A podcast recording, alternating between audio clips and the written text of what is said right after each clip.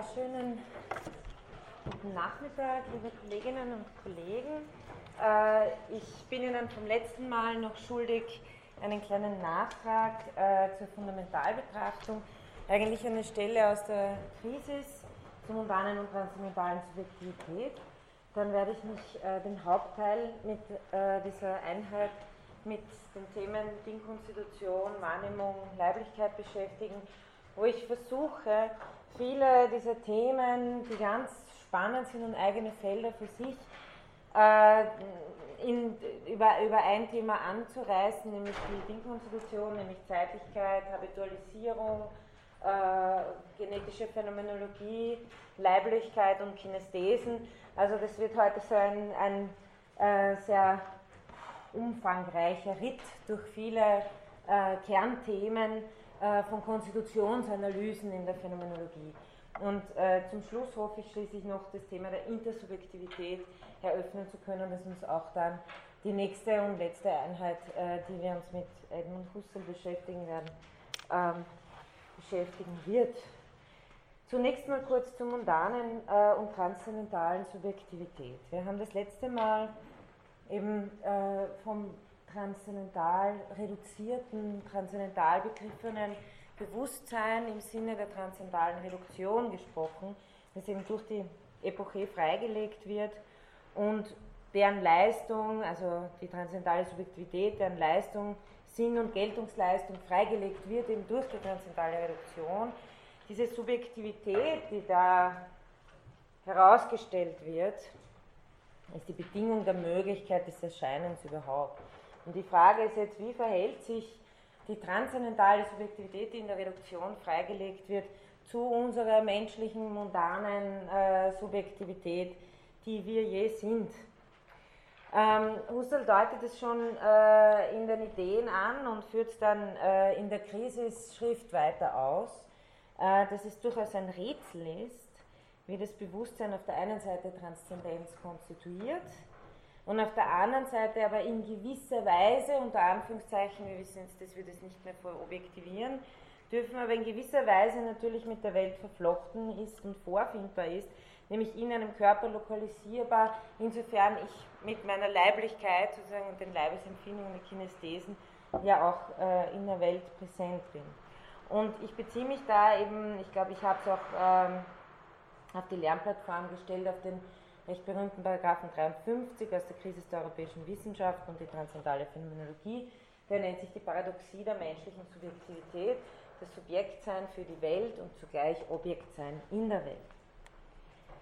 Ähm, wichtig ist, glaube ich, noch äh, die Erinnerung, dass äh, die transzendentale Subjektivität, und es wird eben in der Phänomenologie oft von Subjektivität gesprochen statt von Subjekt, um nicht gleich so eine äh, äh eine, eine voll konstituierte Struktur zu meinen.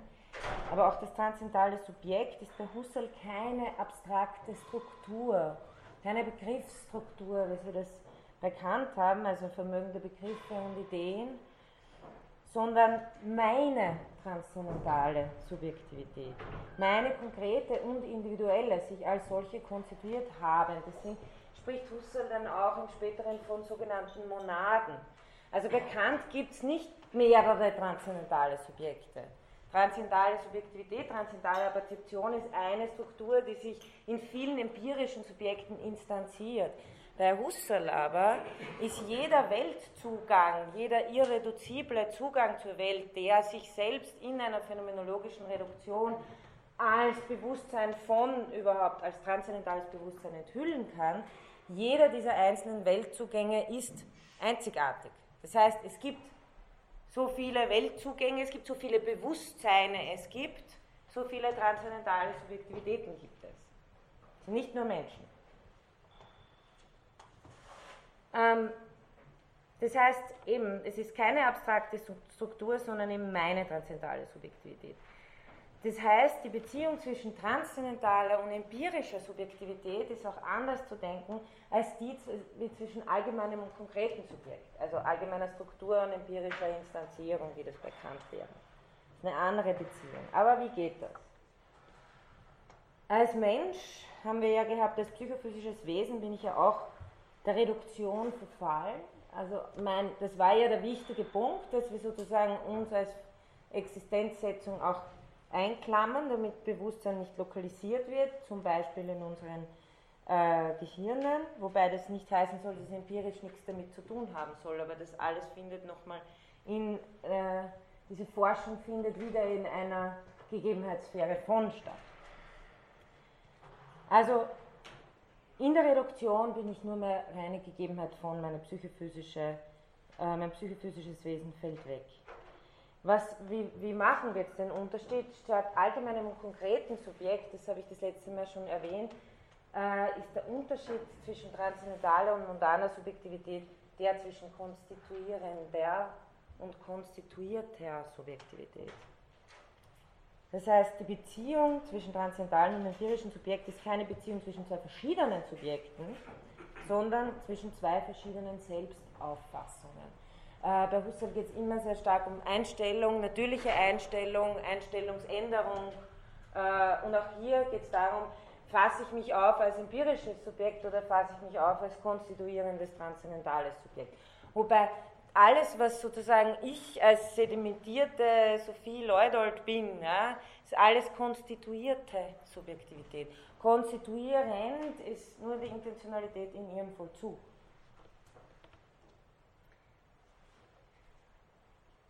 Das transzendentale Subjekt ist eben das Subjekt in seiner primär konstituierenden Funktion. Das Vollzugssubjekt, das aktuelle Ich, während das empirische Subjekt dasselbe Subjekt ist, nur jetzt aufgefasst als ein Gegenstand in der Welt, als konstituiertes und mundanisiertes Seiendes. Das heißt, dem entspricht auch ein unterschiedlicher Typ Selbstauffassung und Selbstbewusstsein. Ich kann mich je nach Einstellungsänderung einmal als transzendental konstituierend betrachten. Deswegen kann Husserl auch im Gegensatz zu Kant, der da wahrscheinlich die Augen aufreißen würde, von transzendentaler Erfahrung sprechen. Bei Husserl gibt es sowas wie transzendentale Erfahrung, transzendentale Selbsterfahrung, weil ich mich erfahren, Sie können sich erinnern, die tiefen Dimensionen des Konstituierens als konstituierendes Leben, als konstituierende Subjektivität beschreiben kann. Ich kann aber auch meine Einstellung ändern und kann in psychologische Selbsterfahrung übergehen. Das heißt, ich kann mich interpretiere meinen reflektierenden Akt jetzt zum Beispiel als einen psychologischen Prozess, der in einem in der Welt existierenden Seienden in einer Psyche vor sich geht.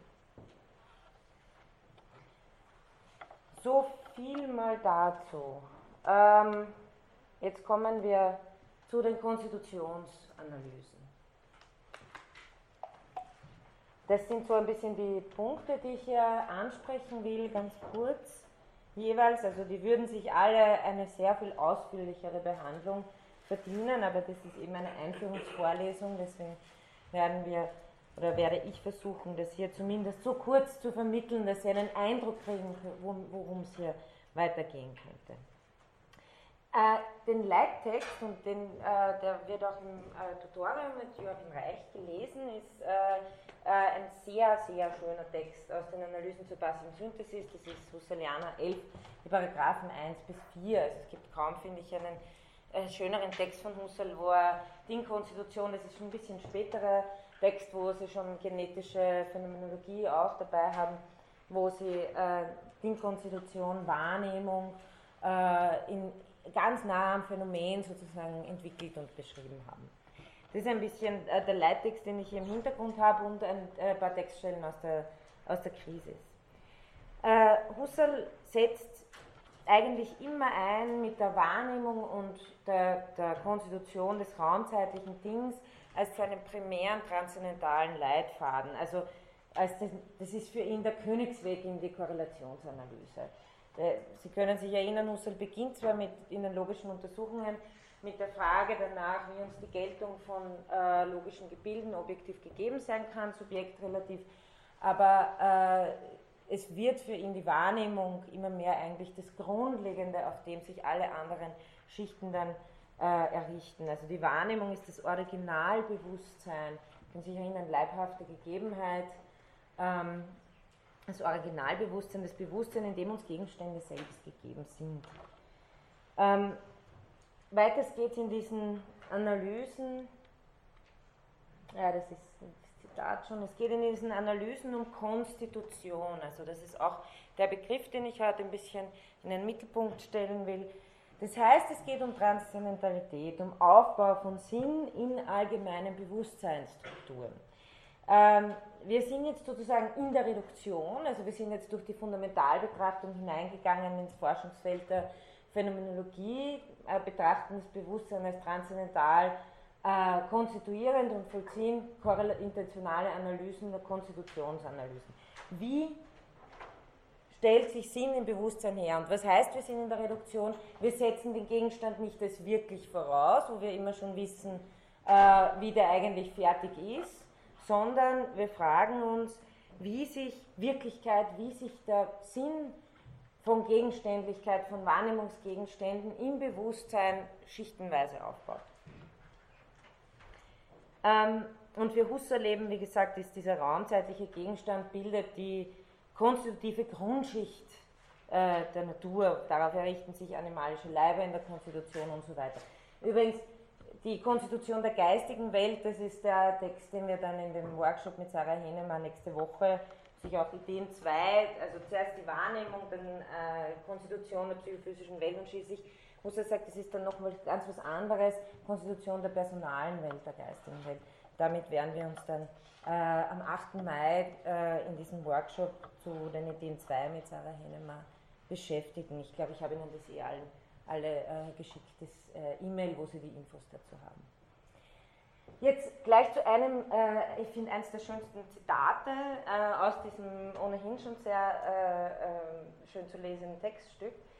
Die äußere Wahrnehmung ist eine beständige Prätension, etwas zu leisten, was sie ihrem eigenen Wesen nach zu leisten außerstande ist. Also gewissermaßen ein Widerspruch gehört zu ihrem Wesen. Das heißt, die Wahrnehmung suggeriert uns immer schon, tut schon, suggeriert immer schon mehr zu tun, als sie eigentlich tun kann. Das ist sozusagen das Thema, das Husserl äh, hier äh, verfolgt in den folgenden Passagen, womit er meint, wenn, was uns es ist uns immer schon mehr gegeben, als uns eigentlich direkt gegeben ist, originär gegeben ist. Wir sind intentional immer schon hinweg über das und meinen immer schon weiter hinaus über das, was uns, wenn wir eine phänomenologische Analyse machen, tatsächlich gegeben ist. Und das ist der Sinn der Wahrnehmung, so funktioniert Wahrnehmung. Ähm, eine noetisch-normatische korrelative Analyse, die eben äh, hier vollzogen wird, schaut dann zum Beispiel so aus. Also wenn ich sage, Neues ist das Wahrnehmen, der Akt ist die Neuesis, das in der äh, Neuesis korrelativ gegebene, das Wahrgenommene ist äh, das Noema. Das Wahrnehmen ist noetisch gesprochen ein Gemisch von wirklicher Darstellung, also hier spricht dem Husserl über das, was die Wahrnehmung zu leisten prätendiert, ein Gemisch von wirklicher Darstellung, die das Dargestellte in der Weise originaler, originaler Darstellung anschaulich macht und Lehren indizieren, das auf mögliche neue Wahrnehmungen verweist. Also damit ist gemeint, wir sehen von einem Gegenstand eigentlich immer nur ein bestimmtes Profil, aber wir sehen den Gegenstand immer als einen, über, um den man zum Beispiel auch herumgehen könnte, der auf mögliche neue Wahrnehmungen verweist. In pneumatischer Hinsicht ist das Wahrgenommene derart, also jetzt haben Sie die korrelative Seite, ist das Wahrgenommene derart abschattungsmäßig Gegebenes, dass die jeweilige gegebene Seite auf anderes nicht Gegenwärtiges verweist, als nicht gegeben von demselben Gegenstand. Sie sehen ja auch, wie nah natürlich das noetisch-pneumatische zusammenhängt. Es ist wohl auch nur ein Aspekt äh, im Phänomen, dass wir auf der einen Seite mehr die Aktmöglichkeit betonen, das Wahrnehmen, das weitere Wahrnehmungen möglich macht und korrelativ die Seite des Gegenstandes, die auf mögliche weitere wahrgenommene Seiten verweist. Ähm, die Frage ist eben für, für Husserl, wie konstituiert sich das Identische eines Gegenstands, zum Beispiel eines Tisches, äh, in, diesen, in diesen wechselnden Wahrnehmungen? Also ein, wie er sagt, ein, beständig, äh, ein beständiges Substrat von wirklich erscheinenden Tischmomenten. Ja? Ähm, und die Antwort, die er gibt, ist Synthesis, Bewusstseinssynthesis. Eine der Synthesis ist aber nicht überhaupt, und das ist jetzt auch äh, wichtig zu verstehen, nicht überhaupt sowas wie aneinander geklebte äh, noetische Phasen, ja, Verbund, Verbundenheit von Cogitationen, die, wie eben sagt, äußerlich da einfach zusammengepackt werden, sondern der Witz an der Synthesis phänomenologisch verstanden ist, dass es ein Bewusstsein bildet. Also das Bewusstsein, Verbundenheit zu einem Bewusstsein, wie er sagt, in der sich die Einheit einer intentionalen Gegenständlichkeit als derselben konstituiert, nämlich in mannigfaltigen Erscheinungsweisen. Das heißt, was passiert in der Wahrnehmung? Wir haben, äh, indem wir verschiedene Aspekte eines Gegenstands, verschiedene Erscheinungsweisen, die wir durchlaufen, äh, stellt sich synthetisch in der Synthesis dieses Bewusstseins intentional eine Einheit her, die als Korrelat die Einheit des Gegenstands in mannigfaltigen Erscheinungsweisen hat. Und äh, Husserl nennt das, und Sie sehen auch schon, wie durch diese Analysen, ich glaube, das ist dann etwas, was bis zu Foucault reicht, der sich das äh, zunutze gemacht hat. Levinas schreibt auch über das, dieses Flüssigmachen von äh, fixen Sinnbeständen. Was Husserl hier macht, vor allem in der genetischen Analyse, ist zu zeigen, wie sehr sich eigentlich diese, ähm, dieses fixe Ding äh, eines Gegenstandes in fließenden Erlebnissen eben, äh, im Bewusstseinsstrom konstituiert und dass es sich hier auch nicht nur um zeitlich abfließende Erlebnisse handelt, sondern dass im beständigen Fungieren der Intentionalität, im, und die Aspekte kommen jetzt alle, in Habitualisierungen, in der Leiblichkeit und so weiter, sich ständig so etwas wie ein fließender Sinn äh, äh, zeigt, im Grunde durch den hindurch sich äh, die, die Identität des Gegenstandes konstituiert. Ähm, indem es eine gewisse Regelmäßigkeit gibt in den Erscheinungsabläufen, die aber nicht sozusagen, die nicht von, vom äh, Subjekt her in Begriffen vorhergegeben wird, sondern die vom Gegenstand herkommen muss. Ähm,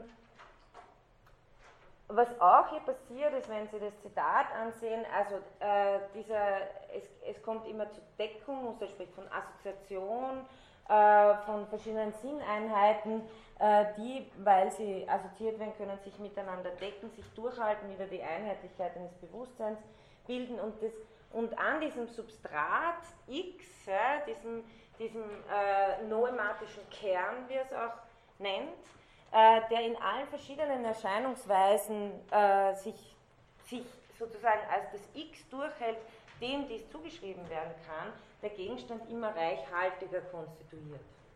Natürlich muss es hier eine gewisse Regelmäßigkeit geben. Ich kann, ich kann hier kann nicht sagen, naja, ich denke mir jetzt ein X aus und dem schreibe ich jetzt alle möglichen Erscheinungen zu, äh, die, die ich da so habe, sondern äh, es muss, und das, das sind dann Abläufe, die korrespondieren auch meiner Leiblichkeit. Ja.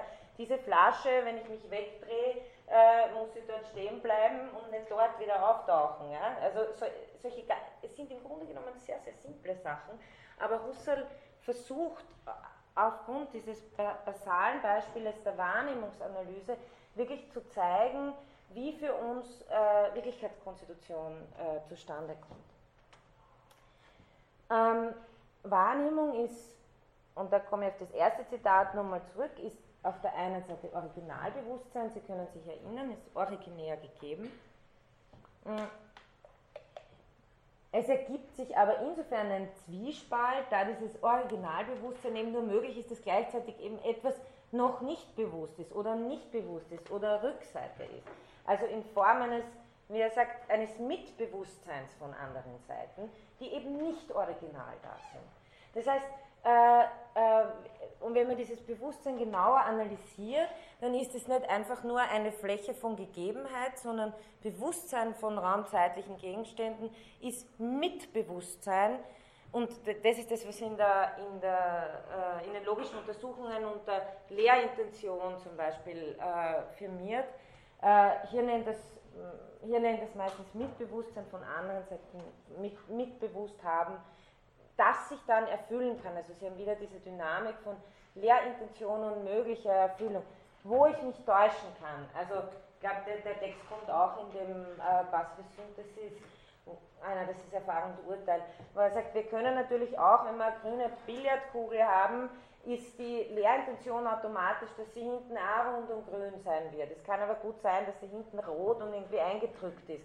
Dann, was passiert dann? Das ist Negation, Durchstreichen einer Erwartung, äh, ersetzen durch äh, eine neue äh, Anschauung und so weiter, die wieder neue Erwartungen motiviert.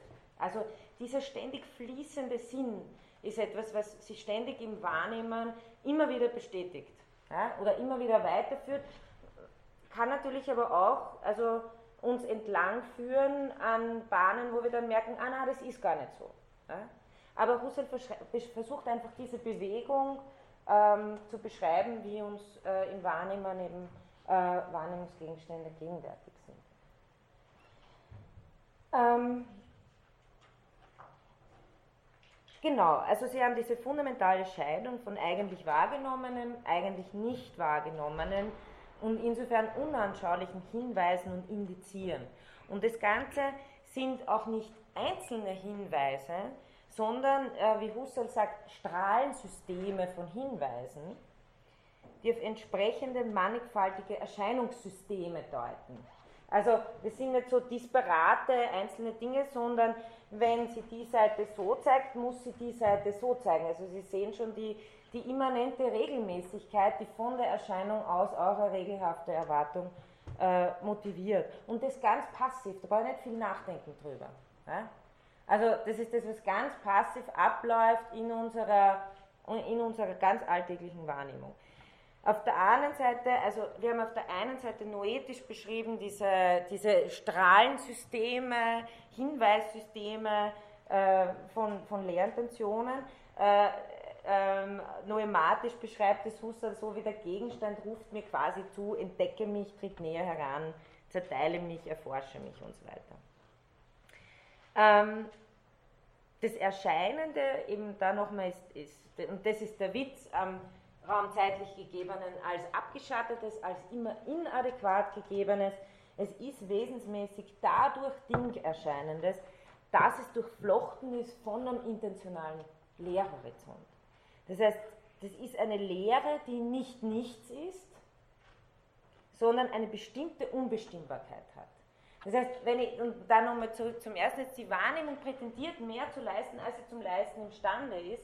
In der Wahrnehmung selber ist immer eine bestimmte, weiter bestimmbare Lehre vorhanden, die uns weiterführt. Und insofern haben Sie da ein schönes Beispiel davon, wie eine phänomenologische Analyse sozusagen äh, Wahrnehmungsanalysen äh, dynamisieren, Sinn verflüssigen kann. Ähm, hier auch nochmal ganz kurz der Begriff, den ich das letzte Mal schon erwähnt habe, der hier relevant ist, ein Text vorkommt, der, der des Horizontes natürlich. Also auch das, von dem ich jetzt geschrieben habe, diese Strahlensysteme von Erwartungen, das ist natürlich das, was unter dem Begriff Horizont firmiert. Auch nicht beliebig auszufüllen, ähm, sondern ist ein Bewusstseinshof, ist immer als intentional zu verstehen.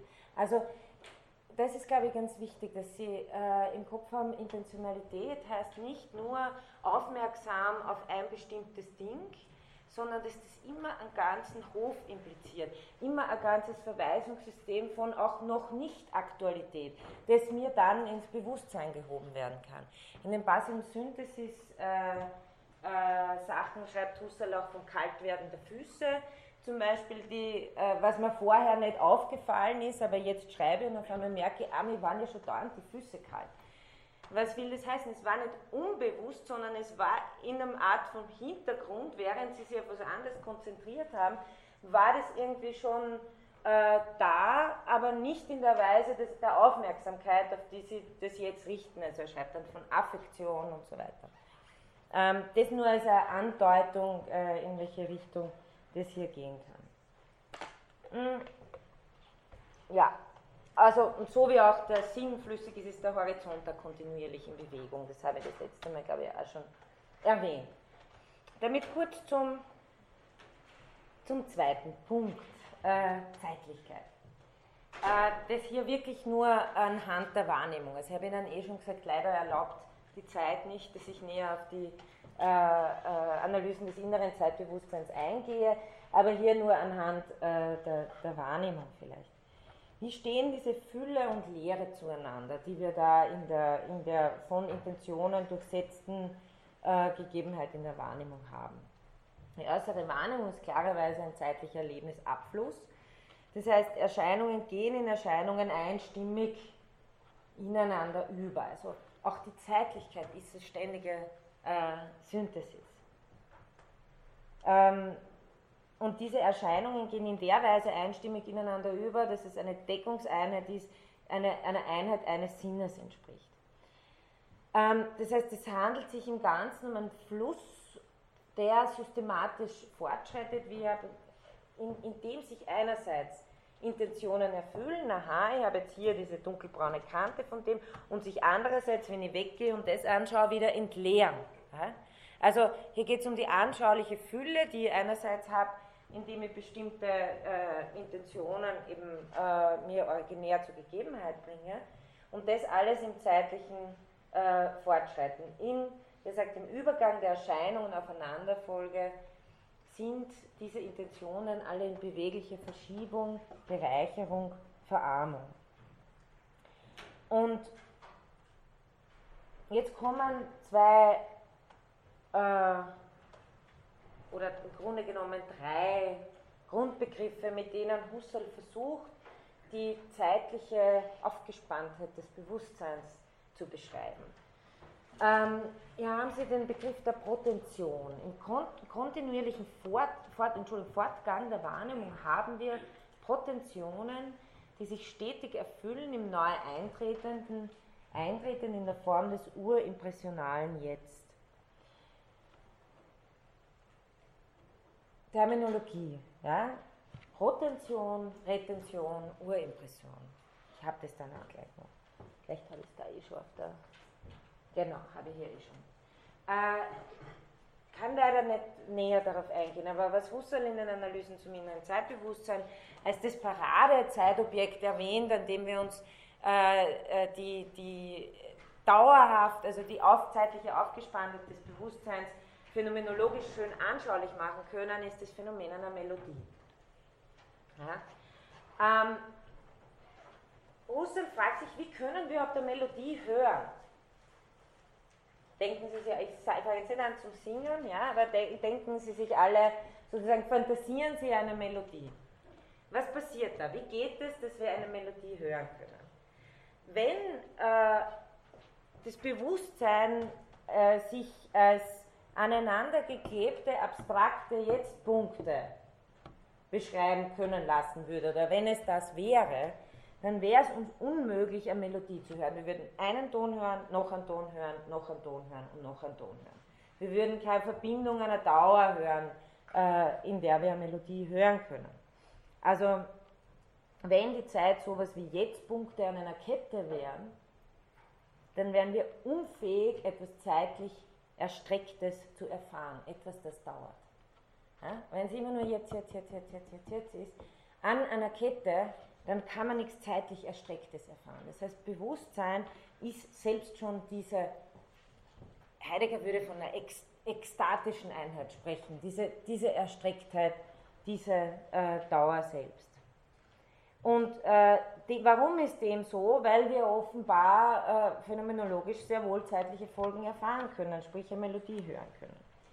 Husserl beschreibt daher das Zeitbewusstsein als, mich hier äh, notiert habe, eine dreifaltig ekstatisch zentrierte Bewusstseinsstruktur von Urimpression, Retention, Protention. Wobei ähm, in der Mitte müsste eigentlich die Urimpression stehen. Ne? Also wenn Sie den Abfluss haben, ist es immer gleichzeitig äh, die auf.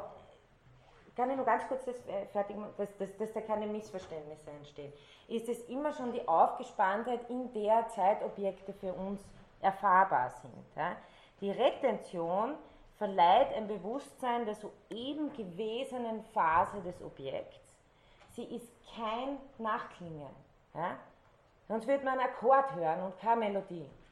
Oder sonst wird man zwei, Ton, zwei Töne überlagert hören und keine Melodie. Das heißt, Was ist Retention? Retention, nochmal, ich weiß nicht, ob es hier, ja genau, verleiht ein Bewusstsein der soeben gewesenen Phase des Objekts. Ja? Also in der Melodie der Ton, der gerade vorbeigegangen ist. Protention ist eine mehr oder minder, kommt darauf an, ob Sie die Melodie kennen oder nicht, eine mehr oder minder unbestimmte Intention der unmittelbaren bevorstehenden Phase des Zeitobjekts. Also dass hier äh, etwas kommen wird. Da ist natürlich auch Überraschung möglich. Aber wichtig ist, Retention und Protention nicht mit Erinnerung oder Erwartung zu verwechseln. Also äh, die Erinnerung an eine Melodie ist was anderes als eine Melodie als ein Zeitobjekt zu hören in der Dauer. Sich an eine Melodie zu erinnern, komplett anderes Phänomen. Ja? Ähm, deswegen habe ich ja, glaube ich, das, ja, das kurze Zitat von Zahavi, Retention und Protention verleihen uns kein Bewusstsein neuer Objekte, sondern eben das ist das, das, das Bewusstsein des zeitlichen Horizonts des gegenwärtigen Objekts. Also insofern, dass es nicht nur bloßer Jetztpunkt ist, sondern dass das gegenwärtig Gegebene in der Urimpression retentional und protensional einbehalten und zeitlich vorauserstreckt wird, wenn man so will. Und das ist keine aktive Vergegenwärtigung, sondern passiert passiv immer schon in der. Das, da würde man jetzt, das wäre der Punkt, an dem wir einsteigen würden in diese Analysen des inneren Zeitbewusstseins. Bitte. Ah, ich wollte fragen, entsprechen diese drei Begriffe von Husserl wirklich eins zu eins äh, auch den äh, drei Begriffen von Heidegger von äh, gewärtigen, behalten und gegenwärtigen oder ist da äh, ein Unterschied inhaltlich? Also Heidegger geht davon aus, also das, Heidegger hat das im Hintergrund, wovon Husserl spricht. Äh, ich glaube, Heidegger baut es noch weiter aus und man muss auch eins sagen, Heidegger setzt die Emphasis viel mehr auf das Zukünftige. Ja. Also äh, für, für Husserl ist doch die Urimpression, äh, die Präsenz, äh, die, die, sagen wir so, statisch zeitlich aufgespannte Präsenz in der, Ur, in der Urimpression. Das ist für Husserl eigentlich wie die Urpräsenz des Ur-Ich und so weiter. Äh, ich würde immer, wenn ich Husserl und Heidegger vergleiche, Heidegger derjenige, derjenige der dynamischer dieses Zeitverhältnis als Entwurf in die Zukunft betrachtet und Husserl jemand, der, der diese Aufgespanntheit, auch dieses, dieser, wie der Klaus das schon ausgearbeitet hat, der, der lebendigen Gegenwart betont. Ja. Also ja, Heidegger geht von diesen Begriffen aus, aber dynamisiert sie dann schon noch sehr viel mehr im Sinne seiner existenzialhermeneutischen Phänomenologie. Da geht es ja dann wirklich um Entwurfsstruktur und so weiter. Das ist, das ist im Potentionsbegriff allein nicht drinnen. Ja. Also da ist, das, ist, das ist, wenn Sie so wollen, eine viel ähm, basalere Struktur, wirklich im Sinne von, wie kann ich überhaupt ein Zeitobjekt wahrnehmen. Ja, ja also ähm, wie gesagt, wir haben ja die, kann es ihm leider nur andeuten, es sind sehr spannende Analysen, die letztlich natürlich auf den, äh, auf, auf, die Urzeitigung des Bewusstseins selbst äh, zu, zurückführen. Also Bewusstsein letztlich ist diese, äh, ist diese selbst, affektive Selbstzeitigung. Aber nur, dass Sie die, die Begriffe mal gehört haben, Urimpression, Retention, Protention. Wenn Sie eine gute Zusammenfassung der wichtigen Themen sich anschauen wollen, dann finden Sie das in, in Zahavis äh, Husserls Phänomenologie, da gibt es ein Kapitel über Zeitlichkeit, das ist so 10, 15 Seiten, da haben Sie mal die wesentlichen Punkte auch drinnen. Okay, ich äh, eile weiter zur, äh, zum nächsten Punkt, der ganz wichtig ist, der mehr mit der ähm, genetischen Phänomenologie zu tun hat, also der Phänomenologie, die sich mehr mit der also Geschichtlichkeit, Anreicherung von Sinn, Habitualisierung, Sedimentierung und so weiter bewegt, sind alles Begriffe, die Husserl eingeführt hat. Ähm, und wieder ganz zurück zum, zum simplen Wahrnehmungsgegenstandsbeispiel. Ähm, also wir haben jetzt gehört, äh, Fülle und Leere äh, laufen ab in einem Prozess der, der, der, der Zeit, die Entfüllung und Entleerung vollzieht sich aber gleichzeitig nicht nur einfach als äh, jetzt ist da und jetzt geht es vorbei und ich habe sozusagen nichts davon gehabt, sondern es ist ein Prozess der Kenntnisnahme. Also es sedimentiert sich damit auch was. Ich lerne dadurch den Gegenstand immer besser kennen. Das heißt, es fließt nicht einfach nur äh, äh, dieses Gegebenhaben in verschiedenen Aspekten ab, sondern es sedimentiert sich gleichzeitig. Es wird, wie Husserl sagt, habituell werdende Kenntnis und beeinflusst damit die Protensionen und die Lehrhorizonte klarerweise. Also je mehr ich mir äh, einen Gegenstand oder was auch immer ja, äh, mir zu Gemüte führe, umso genauer lerne ich ihn kennen, umso mehr werden dadurch auch die Erwartungen, die ich habe, wenn ich äh, ihn weiter mir bekannt machen möchte, formiert sein dadurch. Ähm, ja, genau. Ähm, das ist auch keine äh, Kenntnisnahme in dem Sinn, dass sie bloß momentan ist, sondern sedimentiert heißt eben, dass es eine äh, Art von Kenntnis ist, die in mir habituell wird. Und da, das dürfen Sie auch äh, sehr leiblich praktisch lesen. Ja? Da geht es nicht nur, da geht nicht um das, was der Phänomenologe als Theoretiker macht, wenn er sich ganz verwundert anschaut, wie sich ein raumzeitlicher Gegenstand konstituiert, sondern da geht es wirklich um alltägliche praktische Wahrnehmung, äh, wie sich die aufbaut, geschichtlich, dass ich, mich immer, dass ich mich immer besser auf Dinge verstehen lerne. Ja? Also äh, habituell werdende Kenntnis, die im Griff bleibt, in ganz äh, praktischer Hinsicht. Und Husserl nennt es die wie er sagt, Urstätte dieser Leistung, die immer mit fungierende Retention, also immer dieses Einbehalten in der Kenntnisnahme der nächsten, fungieren, äh, der nächsten Urimpression fungiert schon das Behalten des bereits äh, Erfahrenen mit und formiert damit meine neuen Erwartungshorizonte. Und das ist eben das, was Husserl passive Synthesis nennt, äh, weil es nicht etwas ist, was ich aktiv tue, sondern weil das sehr wohl ein Bewusstseinsprozess ist. Und das Wichtige ist jetzt eben, man kann es alles auch psychologisch analysieren, äh, aber Husserl analysiert es transzendental, das heißt, analysiert es darauf hin, wie sich durch diese passiven Synthesen Gegenstände überhaupt erst konstituieren.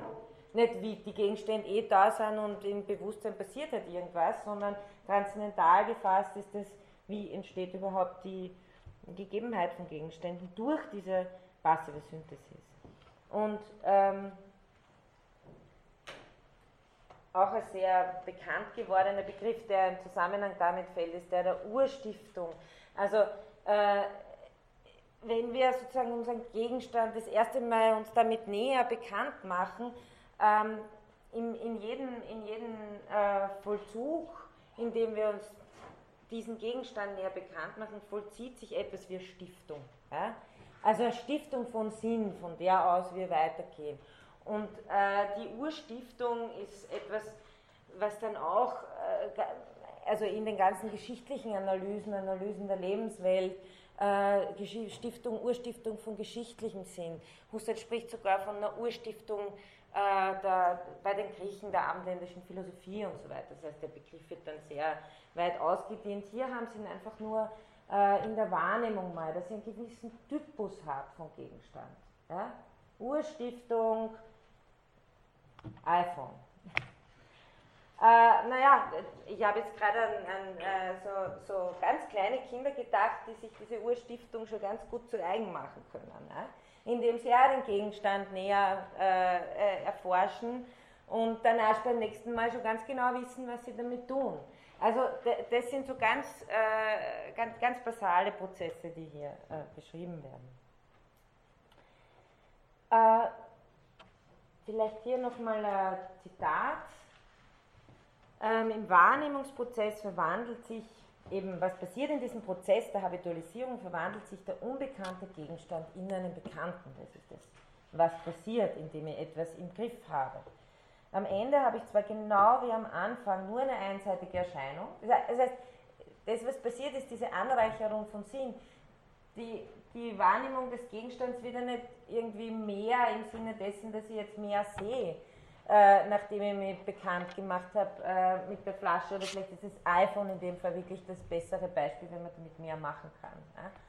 Ähm, aber wenn ich das iPhone auf all seine Apps hin durchforscht habe, sehe ich damit nicht mehr, aber Was habe ich? Ich habe äh, eine einseitige Erscheinung und das Objekt, ähm, sogar wenn es jetzt, wenn es aus meinem Wahrnehmungsfeld ganz heraustritt, so haben wir von ihm überhaupt eine völlig leere Retention. Aber trotzdem, hier, den ganzen Kenntniserwerb haben wir noch und bei thematischem Wahrnehmen noch im Griff. Unser Lehrbewusstsein hat jetzt eine, gliedert, eine gegliederte, eine systematische Sinneszeichnung.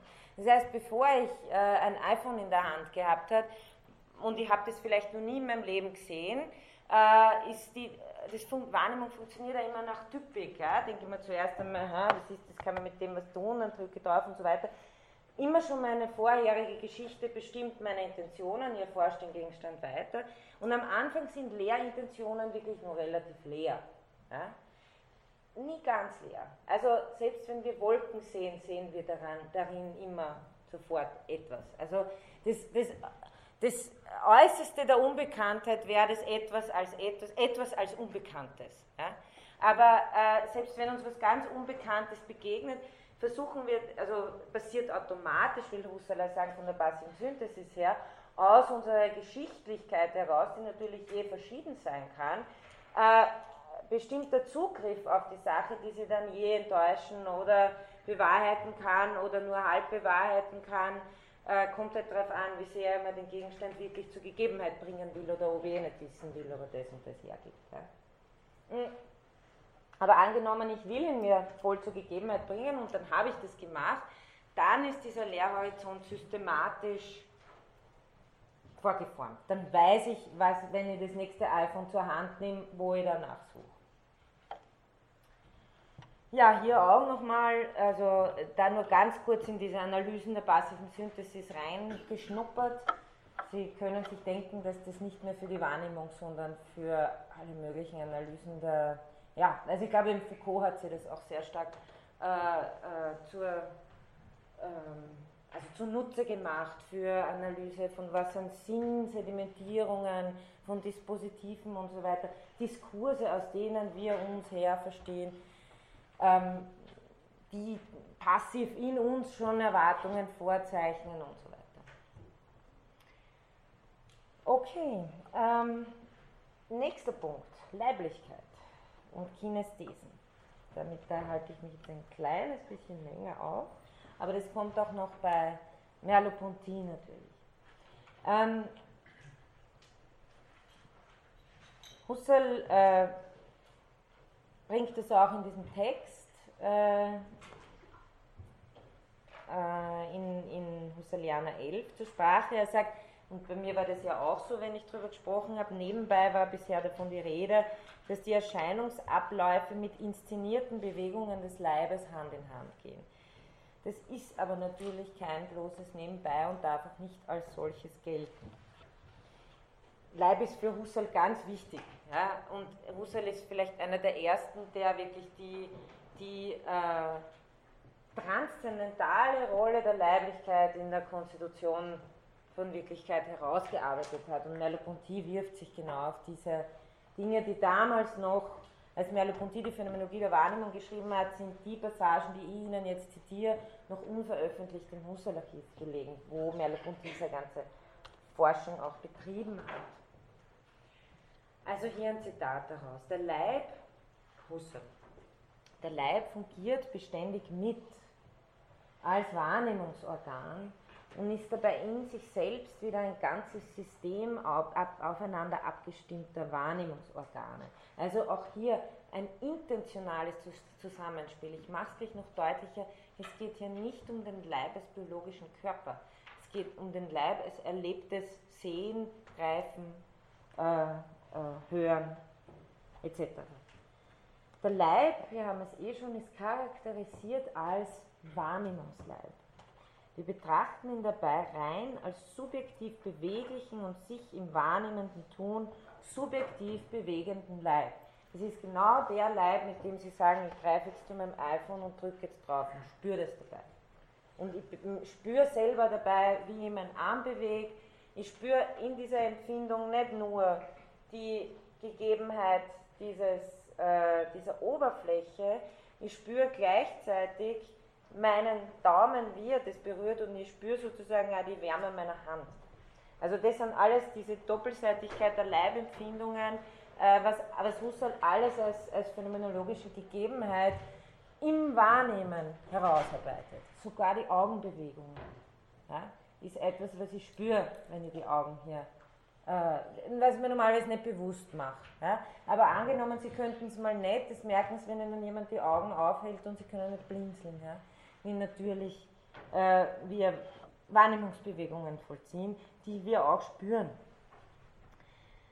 Ähm, also in dieser Weise reden wir vom Leib. In dieser Hinsicht kommt er nicht in Betracht als wahrgenommenes Raumding, sondern hinsichtlich des Systems von sogenannten Bewegungsempfindungen. Und das Bewegungsempfindungen ist sozusagen die deutsche Übersetzung des Terminus technicus der Kinästhesen. Das komme ich gleich mehr. Also sogenannte Bewegungsempfindungen, die im Bewegen der Augen, des Kopfes und so weiter während der Wahrnehmung ablaufen. Und sie sind nicht nur parallel mit den ablaufenden Erscheinungen da, sondern bewusstseinsmäßig sind die betreffenden kinästhetischen Reihen und die Wahrnehmungserscheinungen aufeinander bezogen. Also wenn ich den Kopf drehe, dann ändert sich gleichzeitig dadurch mein Wahrnehmungsfeld. Diese beiden äh, äh, Reihen, wenn man so will, man kann eine kinästhetische Reihe beschreiben der Bewegungsempfindungen, die ich habe, der muss aber wiederum, damit sie Wirklichkeit konstituiert, eine ganz bestimmte Wahrnehmungsreihe äh, korrelativ entsprechen. Das heißt, Sie haben hier, äh, wie Sie sehen können, schon die, die bekannte Unterscheidung, die in der Phänomenologie gemacht wird zwischen Leib und Körper. Also Leib als der wahrnehmungsmäßige Leib, als der Leib des, des, des ichlichen Selbstempfindens, der leiblichen Bewegungen, der sogenannten Kinesthesen, im Unterschied zum Körper, der als objektiviertes Raumding verstanden wird. Ja? Der Körper ist das, an dem man sozusagen äh, operiert und die, der Leib ist der, der das spürt. Ja?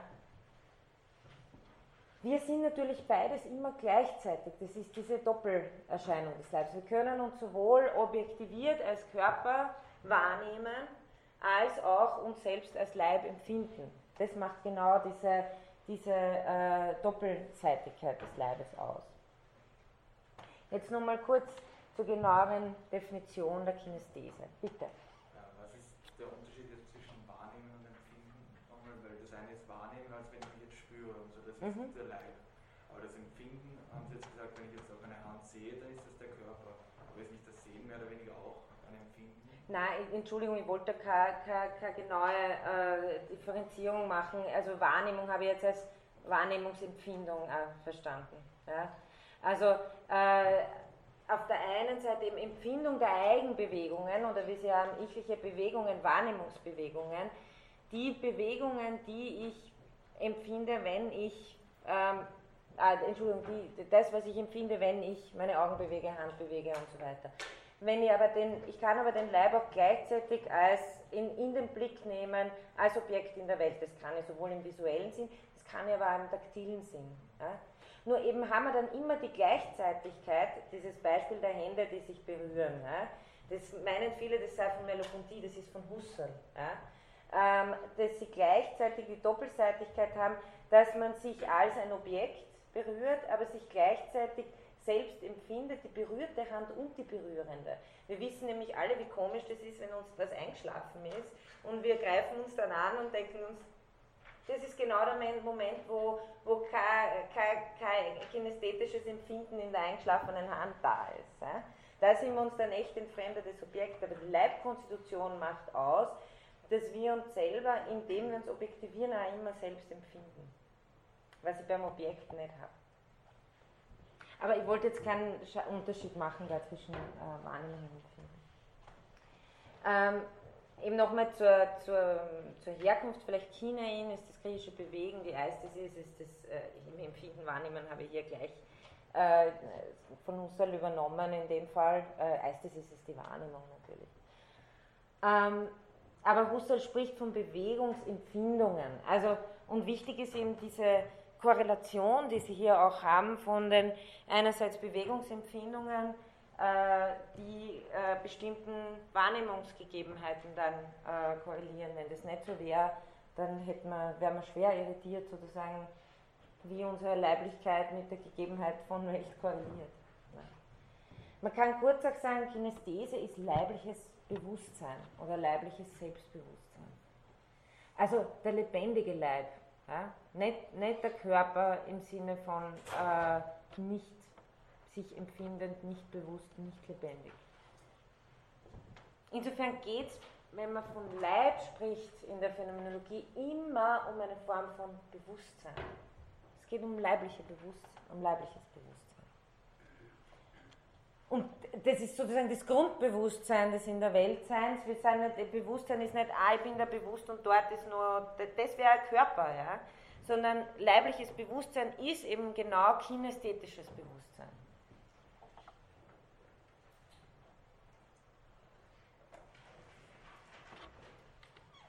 Ähm, wie ist das charakterisiert? Husserl spricht davon als von einem subjektiv freien System, also im Sinne von ich kann, ich bewege, ich tue. Husserl spricht da immer von Vermögen, von Möglichkeiten. Äh, ganz egal, wie viel sie sich bewegen können oder nicht, so, äh, immerhin auch das Bewegen der Augen ist ein Vermögen, dem ich gegenüber insofern eine Freiheit habe, dass ich sagen kann, jetzt kann ich die Augen darüber richten oder darüber richten oder meine Hand dorthin bewegen. Was ich im Gegensatz dazu nicht kann, ist mir auszusuchen, was mir dann begegnet, wenn, mich, wenn ich meine Augen dort oder dorthin richte. Das heißt, das System der Leibesbewegungen des einem motivierten Ich kann, ich tue äh, entspricht, dem korreliert äh, äh, die, die Erscheinungsabläufe, gegenüber denen wir nicht frei sind.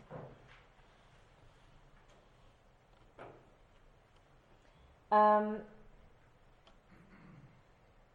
da habe ich, glaube ich, auch noch ein Zitat hier dazu. Nein, habe ich noch nicht. Ich habe nur vorher genau ein paar, paar Anmerkungen äh, noch zur Kinesthese. Ähm, in, diesem, in diesem Zusammenspiel, das Sie haben von den freien Bewegungen der Leiblichkeit und den korrelierenden, nicht freien Erscheinungsabläufen, konstituiert sich wieder der Gegenstand als transzendenter Gegenstand, also als nicht bewusstseinsimmanenter Gegenstand, als etwas, das äh, meinem Bewusstsein korreliert, aber nicht äh, in ihm ist als Erlebnis, sondern sich, transzend, also sich transzendent konstituiert. Ähm, wichtig ist auch noch, äh, Erscheinungen sind kinästhetisch motiviert. Das heißt, es gibt immer ein, ein äh, mitfungierendes Bewusstsein, in dem das verweist, in dem der Gegenstand sagt, entdecke mich weiter, verweist er, motiviert er auch gewisse äh, äh, Leibesempfindungen.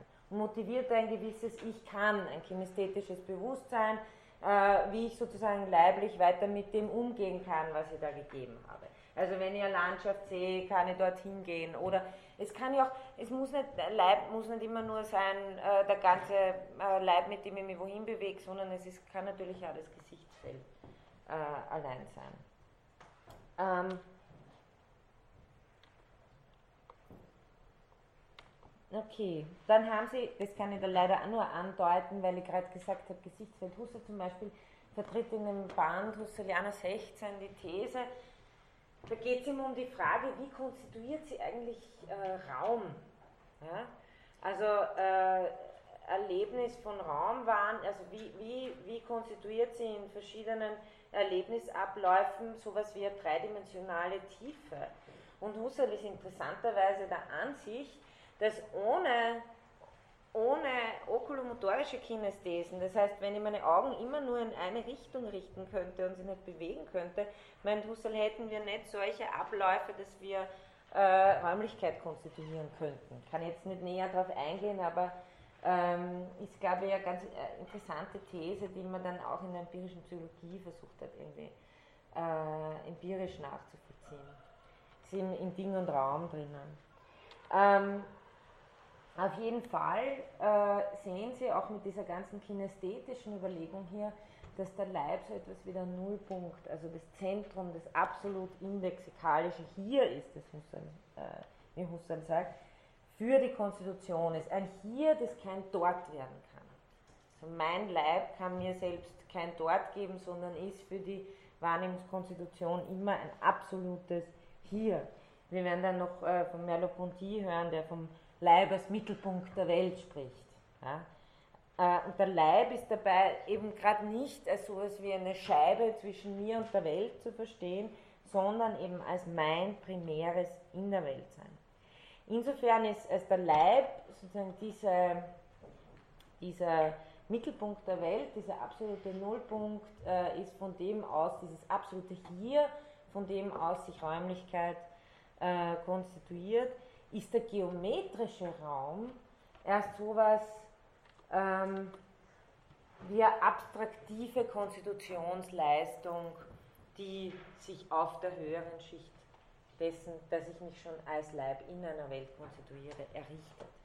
Das heißt, nicht zuerst ist die geometrische Raumauffassung, also auch das würde sich umdrehen im, im Verhältnis zu Kant. Lebensweltlich würde Husserl würde so argumentieren, dass sich durch Leiblichkeit und intersubjektive Leiblichkeit zuerst Räumlichkeit konstituiert und auf dieser lebensweltlichen Grundkonstitution erst sowas wie ein abstraktiver geometrischer Raum errichten. Wir sind nie zuerst im geometrischen Raum, sondern wir sind zuerst im lebensweltlichen Raum. Was nicht heißt, dass sich der Raum nicht geometrisch fassen lässt. Aber da haben wir ungefähr was Analoges wie beim physikalischen Ding. Ähm, weitere Erkenntnis aus der Leibzentriertheit der Phänomenologie ist natürlich auch einer, dass es keinen absoluten Standpunkt und keine Sicht von nirgendwo gibt, sondern nur einen leiblichen Standpunkt gibt. Also Bewusstsein als mundanisiertes ist immer verleiblichtes Bewusstsein. Und insofern, wenn Sie sich daran erinnern, wenn Husserl von der, von der, von der äh, möglichen Weltvernichtung spricht, wie radikal das wäre, wenn er auf der anderen Seite sagt, um überhaupt Raum zu konstituieren, brauchen wir okulomotorisches, äh, okulomotorische Kinesthesen. Ja? Das heißt, so ein weltloses Bewusstsein hätte keinen Raum und gar nichts. Das heißt, um überhaupt irgendwie Welt konstituieren zu können, ist der leibliche Standpunkt unverzichtbar. Es muss Bewusstsein verleiblicht, mundanisiert sein, muss ich mich selbst verleiblicht als Objekt auch gleichzeitig in einer Welt als Körper wiederfinden. Ähm, hier noch äh, ein Zitat, das ist die Sinnlichkeit, das ist aus der Krise, das Ich-tätige Fungieren des Leibes, oder nein, das Ich, das Ich-tätige, ne, des fungierenden Leibes, na so, das Ich-tätige Fungieren des Leibes, so heißt es, beziehungsweise der Leibesorgane, zu aller Körpererfahrung grundwesentlich gehörig. Sie verläuft bewusstseinsmäßig nicht als ein bloßer Verlauf von Körpererscheinungen. Hier noch einmal der der, die, die phänomenologisch begründete Differenz zwischen Leib und Körper. Der Leib ist in ganz einziger Weise ständig im Wahrnehmungsfeld. So sind rein wahrnehmungsmäßig Körper und Leib wesentlich unterschieden. Leib nämlich ist der einzig wirklich wahrnehmungsmäßige Leib, mein Leib. Also leiblich besagt offenbar eben nicht körperlich, sondern verweist auf das Kinästhetische und in dieser Weise auf das Ichliche fungieren. Und Leiblichkeit ist eben dies, dieses Bewusstsein des Leibes und nicht, wenn ich jetzt meine Hand bewege zum Beispiel, ja? wenn wir vom, vom ich-tätigen Fungieren des Leibes reden, dann sehe ich da nicht irgendeinen Gegenstand, der sie bewegt. Ja, das kann ich zwar schon machen, ähm, wenn ich meinen Leib als Körper betrachte. Aber mein Fungieren des Leibes, den ich ganz, meinen Leib, den ich, den ich, mit dem ich umgehe ständig, den, der ständig fungiert in meiner Welterfahrung, ist mir nicht, phänomenologisch nicht so gegeben, wie wenn ich hier objektive Körpererscheinungen sehe. Sehe ich auch, aber primär ist es ein Selbstbewegtsein.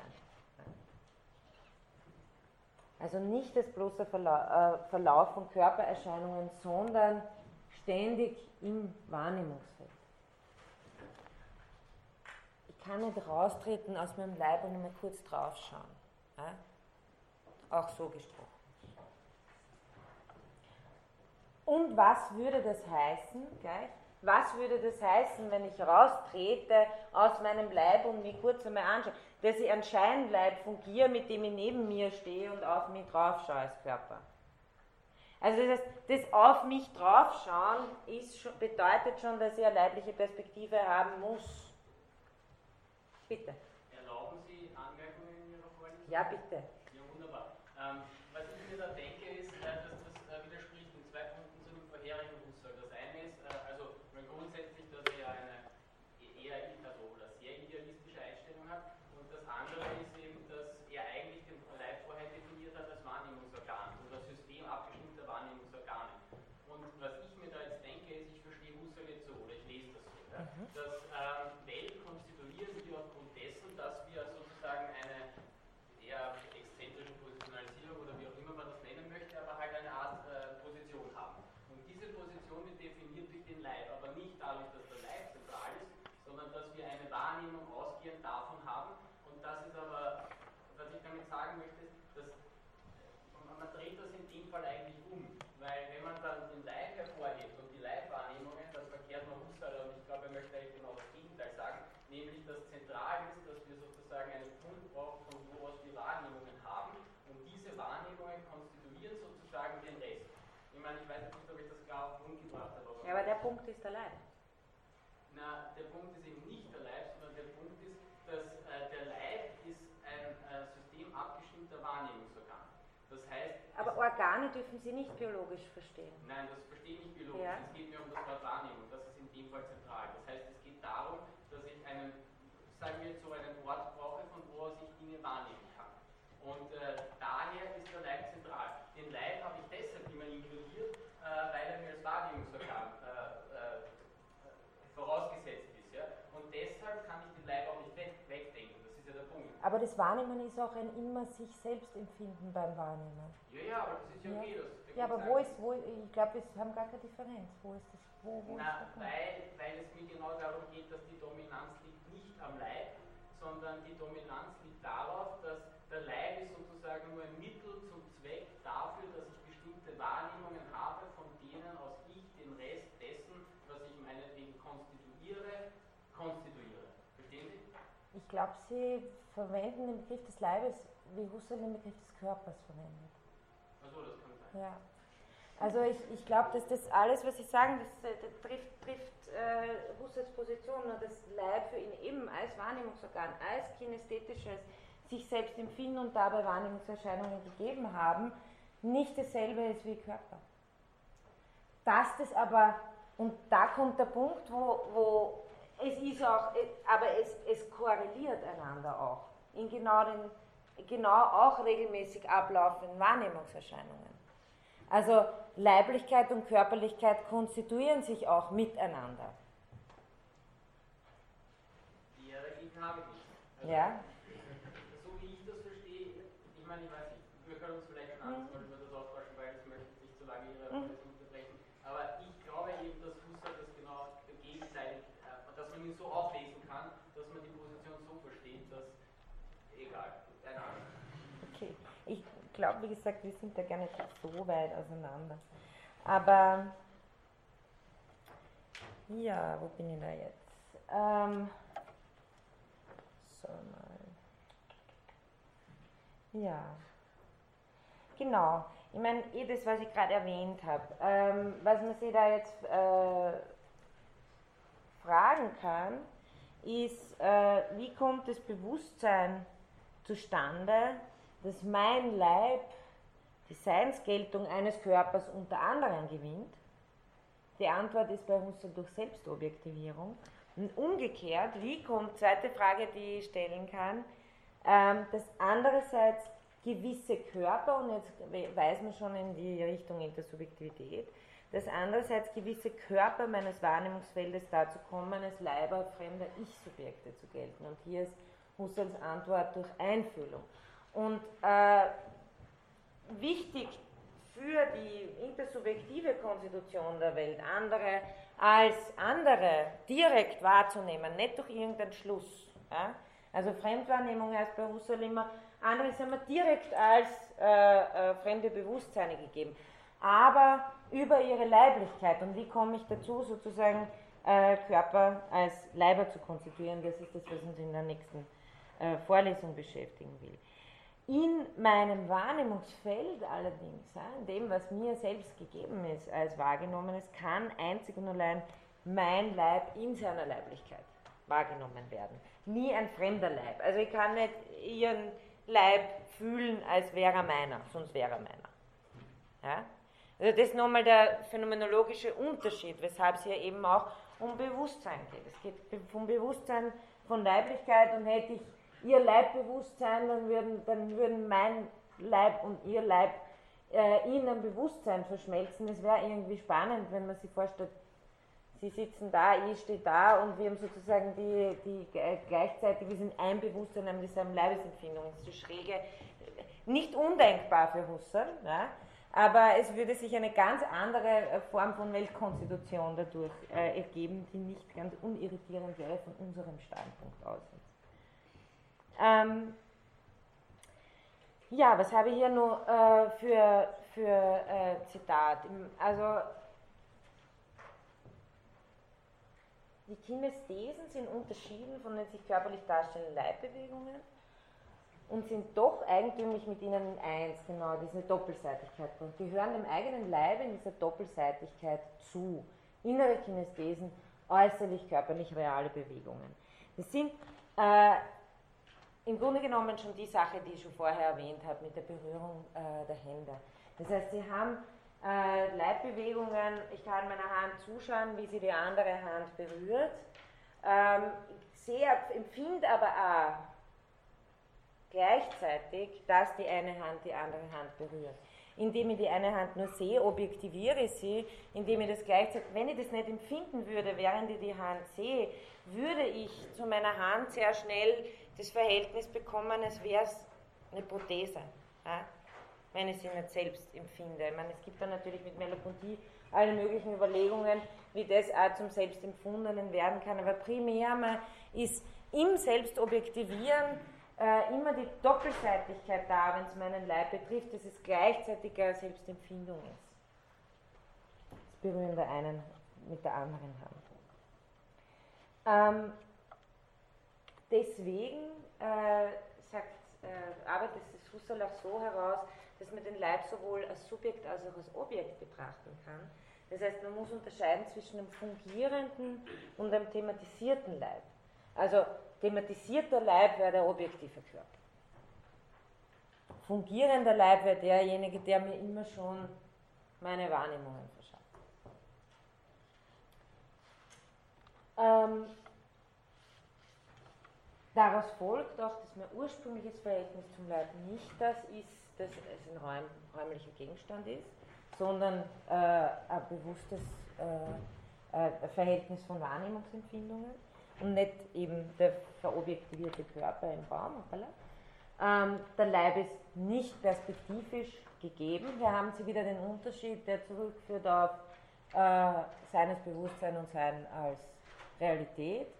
Der Leib gehört als Leibesempfindung, Wahrnehmungsbewegung, ist nicht perspektivisch gegeben, sondern ich bin mein Leib als ursprüngliches Feld von Affektivität und Aktivität. Das heißt, äh, nur der Körper konstituiert sich als räumlich. Und in gewisser, äh, eben nicht als, als, als absolut, als transzendent in dem Sinne, dass er aber korreliert mit meinen Leibesempfindungen. Insofern hat man die Leiblichkeit des transzendentalen Subjekts als ein inkarniertes Subjekt. Und das, ist, das sind Ausdrücke von Husserl. Also dieses mundanisierte Subjekt ist ein inkarniertes Subjekt. Okay, ein bisschen weiter tun, dass ich da halt noch äh, dorthin komme, wo ich kommen möchte. Ähm, intentionale Analyse, Konstitutionsforschung ganz äh, generell quasi, ähm, was wir hier oder was ich hier ein bisschen versucht habe, in seinen verschiedenen Aspekten aufzuführen, ist das, was unter dem generellen Titel Intentionale Analyse der Konstitutionsforschung affirmiert. Ähm, man kann da unterscheiden äh, zwischen statischen und genetischen Analysen. Husserl tendiert dazu, die statischen Analysen, die konstitutiven Analysen äh, zu nennen, in dem solche Fragen gestellt werden, wie zum Beispiel, wie bringt die Wahrnehmung ihre Sinngebung zustande? Ähm, die statischen Analysen versuchen, diese Sinnkonstitution verständlich zu machen, indem sie sich äh, auf die äh, Korrelation von Noema und Noesis berufen. Ähm, eben die Frage, die wir vorher gehabt haben, ganz am Anfang dieser Einheit, wie schafft es das Bewusstsein, dass es aus den verschiedenen Erlebnisabläufen einen identischen Gegenstand konstituiert. Das wäre äh, eine typische Frage der statischen äh, Phänomenologie. Was tut die genetische Phänomenologie? Also das sind, äh, ich kann es auch nur am Rande streifen. Husserl entwickelt circa ab 1918 das, was er selber, äh, oder 17 vielleicht schon, äh, genetische Phänomenologie nennt und äh, stellt es dann seiner statischen Phänomenologie gegenüber. Die genetische Phänomenologie ist im Grunde genommen Erweiterung und Vertiefung der statischen. Das heißt nicht, dass er die statische Phänomenologie aufgibt, sondern es ist, ähm, wenn man so will, ähm, eine andere Weise, nochmal Phänomenologie zu betreiben. Die statische Phänomenologie beschäftigt sich mit Konstitutionssystemen, ja, also eben wie das in der Wahrnehmungsanalyse. Die genetische Phänomenologie beschäftigt sich generell damit, wie solche Konstitutionssysteme sich selbst wieder konstituieren. Also wie es dazu kommt, dass eben durch Habitualisierung, Sedimentierung und so weiter. Also wie entwickeln sich diese intentionalen Systeme, in denen Bewusstsein eine äußere Welt erscheinen kann, sich als transzendente Welt konstituiert. Das äh, hier nur äh, angedeutet. Wenn man so will, kann man sagen, statisch ist mehr oder weniger die Momentaufnahme und die genetische Analyse fragt nach der Schichtenkonstitution. Genetisch ist nicht im Sinne von allein sozusagen die, die, die Geschichte, sondern auch, äh, welche Schicht ist notwendig, um die nächste Schicht zu konstituieren. Also das heißt, das ist äh, schon ähm, eine Logik der Sache nach auch, obwohl da zeitliche Prozesse auch äh, eine Rolle spielen. Ähm, ja, wie kann man jetzt dann schließlich versuchen, äh, diesen nicht unkomplizierten Begriff der Konstitution in der Phänomenologie äh, zu erfassen? Konstitution ist, äh, Sie haben das ja zum Beispiel in der Zahavi-Einführung, ähm, der, thematisiert das ein bisschen. Ähm, die Frage ist, Konstitution äh, kann nicht so etwas sein wie Kreation, obwohl es auch bei Husserl Hinweise gibt, oder Fink arbeitet es vor allem so aus in die Richtung.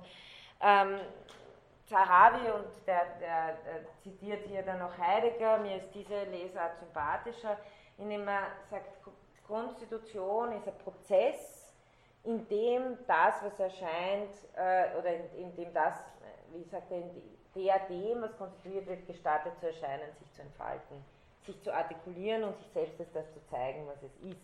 Oder wie Heidegger sagt, konstituieren ist nicht herstellen, als machen oder verfertigen, sondern sehen lassen des Seienden in seiner Gegenständigkeit. Also Konstitution, und das sind auch ganze Debatten, die sich dann äh, in, der, in der weiteren Folge, vor allem in der französischen Phänomenologie, äh, ganz stark auf diesen Begriff werfen und sagen, Sinn, Konstitution, wenn man sie fasst als Sinngebung durch ein Subjekt, ist ein viel zu starker Subjektbegriff. Es gibt genauso Sinn, der uns widerfährt. Ja?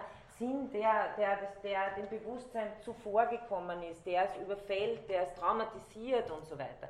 Das heißt, man kann von Konstitution nicht immer so sprechen als äh, so wie wir das beim Wahrnehmungsgegenstand halt machen, äh, dass er ein Bewusstsein äh, in, in passiv-aktiver Weise einen, einen, einen, identischen Gegenstand konstituiert durch verschiedene Abläufe. Es gibt sehr viele andere Phänomene, wo man von Sinn nicht als dieser vom Subjekt der Sache sprechen kann, sondern etwas, das dem Subjekt widerfährt. Auch da aber ist eine Art von äh, sehen lassen. Also ob jetzt Sinn widerfahren ist oder äh, ja, Sinn, äh, Sinnkonstitution eher im Sinn von Sinngebung habe. In der Weise redet Husserl öfter davon, wohl in seiner Spätphilosophie erlaubt er, hat er dann, wird er auch sensitiv für Phänomene, wo das nicht immer nur ein Sinn geben vom Bewusstsein aus ist, sondern auch mit einem Sinn, ein Antworten auf Sinn widerfahrenes sein kann. Aber in diesem Bereich. Hier bewegt sich der äh, Begriff der Konstitution. Was hier vielleicht auch wichtig ist, ist, ist, Konstitution heißt natürlich auf der einen Seite nicht, dass das Bewusstsein die Welt erschafft. Ja? Es heißt aber auch auf der anderen Seite nicht, dass das Bewusstsein die Welt bloß spiegelt. Also äh, das ist so ein bisschen eine Putnam-Paraphrase, die ich da gebe, weil äh, es ist so, dass, wie Sie gesehen haben, auch allein durch die ganze Horizontstruktur der Intentionalität, durch die Geschichtlichkeit der Intentionalität, äh, dadurch, dass Wahrnehmung eine Aktivität ist, die sedimentiert ist durch das Vorherige, das passiert ist, ist natürlich Bewusstsein nie bloß ein reines Spiegeln des Gegebenen, sondern ist immer Umgehen aus einer Geschichte heraus mit dem, äh, was gegeben ist. Das heißt aber auch nicht, und das betont ja Husserl so stark, deswegen mehr, muss man unterscheiden zwischen leiblichen Bewegungen, über die ich verfügen kann, und den Erscheinungen, die ablaufen, über die ich nicht verfügen kann. Das heißt, Konstitution soll nicht heißen, dass da irgendwas kreiert wird, sondern eben dass die Sinndimension, wie eine Identität eines Gegenstands im Wahrnehmungsverlauf konstituiert wird, der erlaubt dem Gegenstand als Gegenstand zu erscheinen.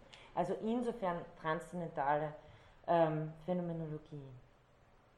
Und statt jetzt einer, ähm, das lasse ich jetzt weg, statt einer äh, Zusammenfassung, also da wird auf den Punkt, machen wir, machen wir die Zusammenfassung sozusagen dieser, dieser dieses kleinen Konstitutionsabschnitts. Da beziehen wir auch auf einen kurzen Textabschnitt, der ist, äh, den finden Sie in der Krisis. Ähm, Paragraph 47 ist es hauptsächlich und äh, da fasst Husserl auch nochmal so diese ganzen Richtungen zusammen, in die er phänomenologische Analyse gehen kann. Also erstens Wahrnehmung, Dinge der Erfahrung, da wäre jetzt äh, äh, nicht mehr viel dazu sagen. Kinesthesen, ähm, also die Darstellungssysteme von in den Kinesthesen, die immer rückbezogen sind auf korrelative Mannigfaltigkeiten, äh, also Entschuldigung, Darstellungssysteme von Wahrnehmungserscheinungen, die zurückbezogen sind auf äh, kinesthetische Verläufe, also die, diese Korrelation, die es geben muss in Bewegungsabläufen und Wahrnehmungserscheinungen. Dann der dritte Punkt in Zeitlichkeit und Konstitution einer raumzeitlichen Welt. Wahrnehmung, die sich konstituiert als stehend strömende Gegenwart ähm, in einem Kontinuum von nur Impression, Retention, Protention. Dann ein viertes Thema, das er nur da anspricht, das ich bis jetzt nicht wirklich angesprochen habe, ist auch das Phänomen des Geltungswandels. Wandel von Sein in Schein zum Beispiel vielleicht ein bisschen mit der Billardkugel habe ich es angesprochen. Ähm, es gibt so einen, wie gesagt, intentionalen Wenn-So-Zusammenhang in der Wahrnehmung. Wenn ich gewisse Kinesthesen spielen lasse, müssen die Darstellungen in gewissen systematischen Folgen verlaufen. Also das ist intentional erwartungsmäßig vorgedeutet. Es kann aber eben auch zu einem Bruch kommen mit dieser Einstimmigkeit. Ähm, und was passiert dann? Dann passiert der Geltungswandel. Das heißt, dann verwandelt sich das, was ich intentional passiv bisher für seiend gehalten habe, in zweifelhaft sein, möglicherweise sein, wahrscheinlich sein, wie auch immer diese Modifikation dann verläuft und wie auch immer ich äh, das weiterverfolge. Ähm, das heißt, äh, Sie haben immer, Sie haben im sagen wir mal, gelingenden Verlauf der Wahrnehmung dauernd auch Geltungsapperzeptionen, die da mit drinnen sind und die äh, enttäuscht werden können, dann durch was anderes ersetzt werden. Also nicht rot und rund, sondern blau und eingedrückt und so weiter. Ähm, das heißt, obwohl man immer unvollkommene Gegebenheitsweise vom Ding hat, in Horizont, in Perspektiven, habe ich immer eine mitfungierende Seinsgewissheit, von dem Ding eine Sinnbereicherung und Sinnfortbildung, aber es kann immer eine Modalisierung in diese Seinsgewissheit eintreten. Was aber eben, und das im, im Gegensatz zu diesem äh, Beispiel der, der, äh, dieses Gedankenexperiments der Weltvernichtung, was äh, diese Modalisierungen finden aber hinsichtlich einzelner Dinge innerhalb des Welthorizonts statt der äh, einstimmig bleibt in der Gesamtwahrnehmung der Welt. Also diese Modalisierungen sind sozusagen Modalisierungen von einzelnen Wahrnehmungen. Äh, schließlich dann noch der, ah ja, da habe ich es jetzt eh, genau. Ähm, schließlich äh, haben wir noch ein Wahrnehmungsfeld oder Horizontbewusstsein, von dem ich auch gesprochen habe. Einzelnes ist nie für sich, es ist immer in einem Wahrnehmungsfeld. Und äh, letzter Punkt, der noch ein bisschen äh, Übergang äh, sein sollte, ist der Punkt der Intersubjektivität. Die Intersubjektivität, das äh, werde ich vor allem das nächste Mal auch noch äh, thematisieren, ist zentral für Welt- und Objektivitätskonstitution. Ähm, wie erfolgt es? Ähm, Husserl, äh, das ist jetzt nur ein rausgegriffenes Zitat, ähm, Welt wird konstituiert schließlich als eine universale, allen, also ein universaler, allen Menschen, allen Menschen gemeinsamer Horizont äh, von wirklich seienden Dingen. Also Objektivitätskonstitution, das ist das nächste Mal noch ein Zusatz. Ja? Falls Sie jetzt gedacht haben, das funktioniert irgendwie nur solipsistisch, dann äh, ist es nicht die Art äh, von Analyse, die letztlich liefert. Objektivität kann sich letztlich nur intersubjektiv konstituieren. Das ist das, was, äh, weshalb äh, Intersubjektivität transzendental so wichtig ist für Objektivitätskonstitution. Schließlich äh, findet das Ganze in der, in der Lebenswelt statt, die eben keine fix, wissenschaftlich fixierte Welt ist, sondern ein, im Grunde eine Welt von unaufhörlich beweglicher Relativität, die äh, uns vorgegeben ist, nicht nur eben in einer Pluralität von Subjekten, sondern eben auch in einer geschichtlichen Gegebenheit. Also wo sich schon Geschichtliches sedimentiert hat und dadurch gewisse Normalitätskonstruktionen konstituiert hat, innerhalb derer wir die Welt äh, wahrnehmen, die aber gleichzeitig eben in einer beweglichen Relativität steht, wo sie gewisse Horizonte wieder verändern können, wieder einströmen können in die Lebenswelt. Äh, das heißt, das Ganze ist nicht nur das ganze Konstitutionssystem betrifft nicht nur ich und mein Leib und den Gegenstand, den ich wahrnehme, sondern bezieht letztendlich eine ganze transzendentale Intersubjektivität ein mit einer ganzen Geschichtlichkeit, die äh, eine Welt auch als geschichtliche Welt konstituiert. Sollen wir nur schauen, haben Sie vielleicht jetzt noch Fragen, weil sonst können wir ja noch diskutieren, ansonsten würde ich noch einfach nur die Intersubjektivität anschneiden.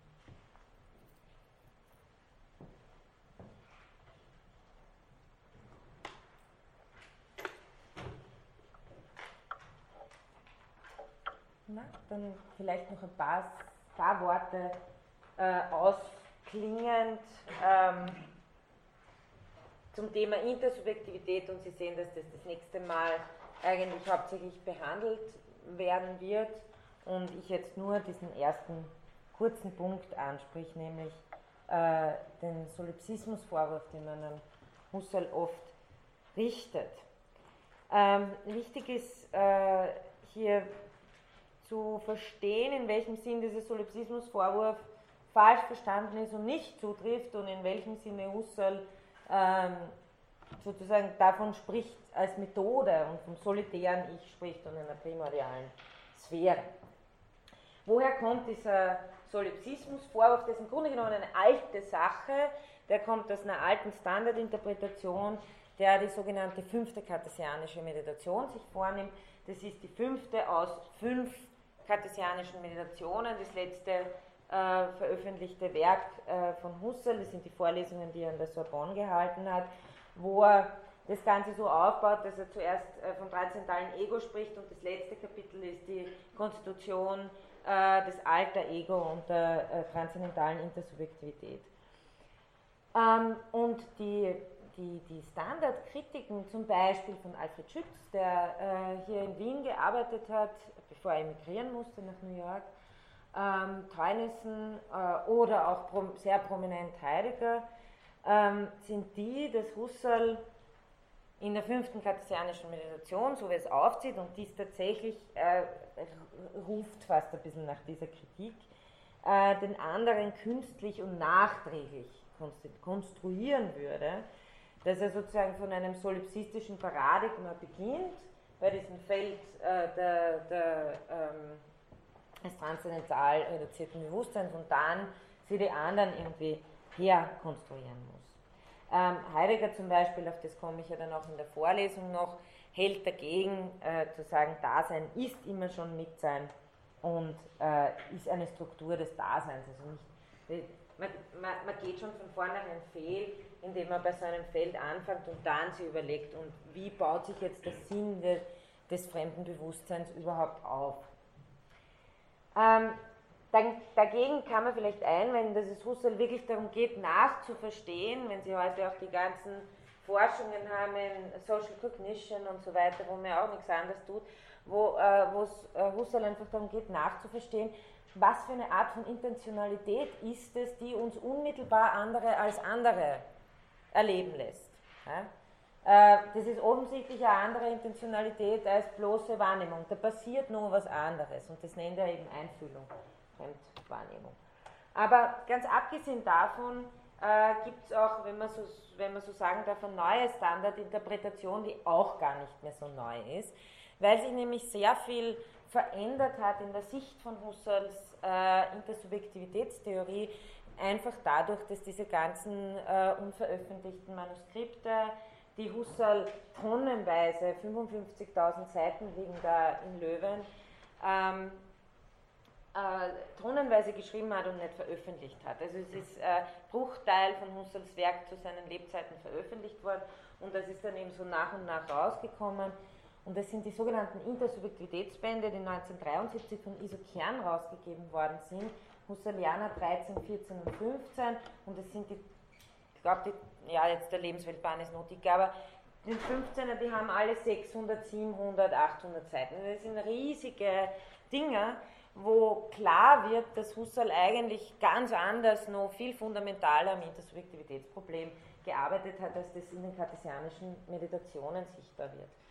Ähm, und da haben sie eben Leute wie eben Zahavi, Anthony Steinbock, der gerade äh, da war, Nathalie Deprat, aber eben auch schon vorher Leute in den 70ern wie Iso Kern, Klaus Held, Rudolf Bernet, äh, Ichiro Yamaguchi, Namin Lee, die schon, die, die, die sozusagen diese Manuskripte schon konsultiert haben und herausgearbeitet haben, dass Husserl im Grunde genommen schon ähm, auf der Ebene der passenden Synthesis der Triebintentionalität eine Intersubjektivitätstheorie entwickelt, die keineswegs ausgeht von zuerst bin ich und dann muss ich schauen, wie immer können sich die anderen äh, konstituieren, sondern äh, Husserl kann sogar im Gegensatz dazu sehr viel sagen zu Problemen von Generativität und so weiter und unternimmt sowas wie eine intersubjektive Transformation der Transzendalphilosophie. Warum? Weil, wie ich Ihnen vorher gesagt habe, bei Kant ist ähm, das transzendale Subjekt eine Struktur, die sich in verschiedenen empirischen Subjekten instanziert. Bei Husserl hat man eine Pluralität von Monaden, eine Pluralität von transzendentalen Subjekten. Insofern ist es auch eine ganz andere Art von Transzendentalphilosophie, die von einer Pluralität von Subjektivitäten ausgeht. Ähm, die, äh, die ähm, was Iso Kern auch herausstreicht ähm, und was diese neue Interpretation ernst nimmt, das ist äh, ein, bisschen ein Zitat äh, das von Kern, das Sie hier in Grau sehen, ähm, das den Husserl wiedergibt, ist, dass die, die fünfte Meditation, die wir auch ein bisschen unter unseren Textabschnitten haben, weil sie so bekannt ist, ähm, im Grunde genommen keine äh, also im Grunde genommen äh, schon die Intersubjektivität in sich trägt. Das heißt, wenn Husserl zuerst von einer egologischen Sphäre spricht, dann geht es ihm eigentlich darum, dass er das methodische Feld eröffnet, insofern nicht phänomenologisch nur von dem sprechen kann, was mir originär gegeben ist. Aber dieses Feld selber erweist sich als durchsetzt von Fremdwahrnehmung. Genauso wie sie in der, also genauso, nicht genauso, sondern analog dazu. Wie sie in der Wahrnehmung die eine Seite gegeben haben und sie von Lehrintentionen durchsetzt ist, von etwas, das ihnen nicht gegeben ist, ist diese Sphäre, die herausgearbeitet wird als äh, transzendental reduziertes Bewusstsein, das immer in der Form der Meinigkeit gegeben ist, durchsetzt sozusagen von äh, Konstitutionsleistungen, die nicht auf mich zurückzuführen sind, die aber trotzdem im Gemeinigkeitsfeld gegeben sind und gleichzeitig von Gegebenheit von anderen, die ja nirgendwo anders gegeben sein können als wieder in einem Feld von Gemeinigkeit. Umgekehrt ja auch, sondern transzendentale Intersubjektivität, auf das komme ich das nächste Mal noch, ist keine Struktur, auf die man von oben runterschauen kann, wie aus einer dritten Person Perspektive, sondern ist eine Perspektive, die sich jeweils nur in einer ersten, Perspektive, ersten Person Perspektive ausweisen kann. Das heißt, der Punkt ist der, dass, im, ähm, dass, äh, dass die anderen nicht sozusagen dazukommen zur transzendentalen Sphäre, wie hier in diesem Zitat ist, sondern dass die, die Intersubjektivität der Explikation und der Enthüllung der transzendentalen Sphäre ist, die wir in der Reduktion sozusagen zunächst einmal als das gemeinige Bewusstsein ähm, herausgearbeitet haben. Und insofern eben nochmal ist auch die Reduktion kein Rückzug in ein solipsistisches Ich, sondern soll ein methodisches Untersuchungsfeld eröffnen. Und in, und in diesem, oje, das sind nur meine alten, da habe ich Intersubjektivität immer noch als IS abgekürzt. Sie, ja. Ähm, ähm, also äh, die transzendentale Subjektivität äh, stellt sich heraus als eigentlich Feld, dieses, dieses reduzierte Bewusstsein, als Feld einer transzendentalen Intersubjektivität. Und das ist das, was ich Ihnen das nächste Mal noch ein bisschen näher bringen möchte. Okay, vielen Dank.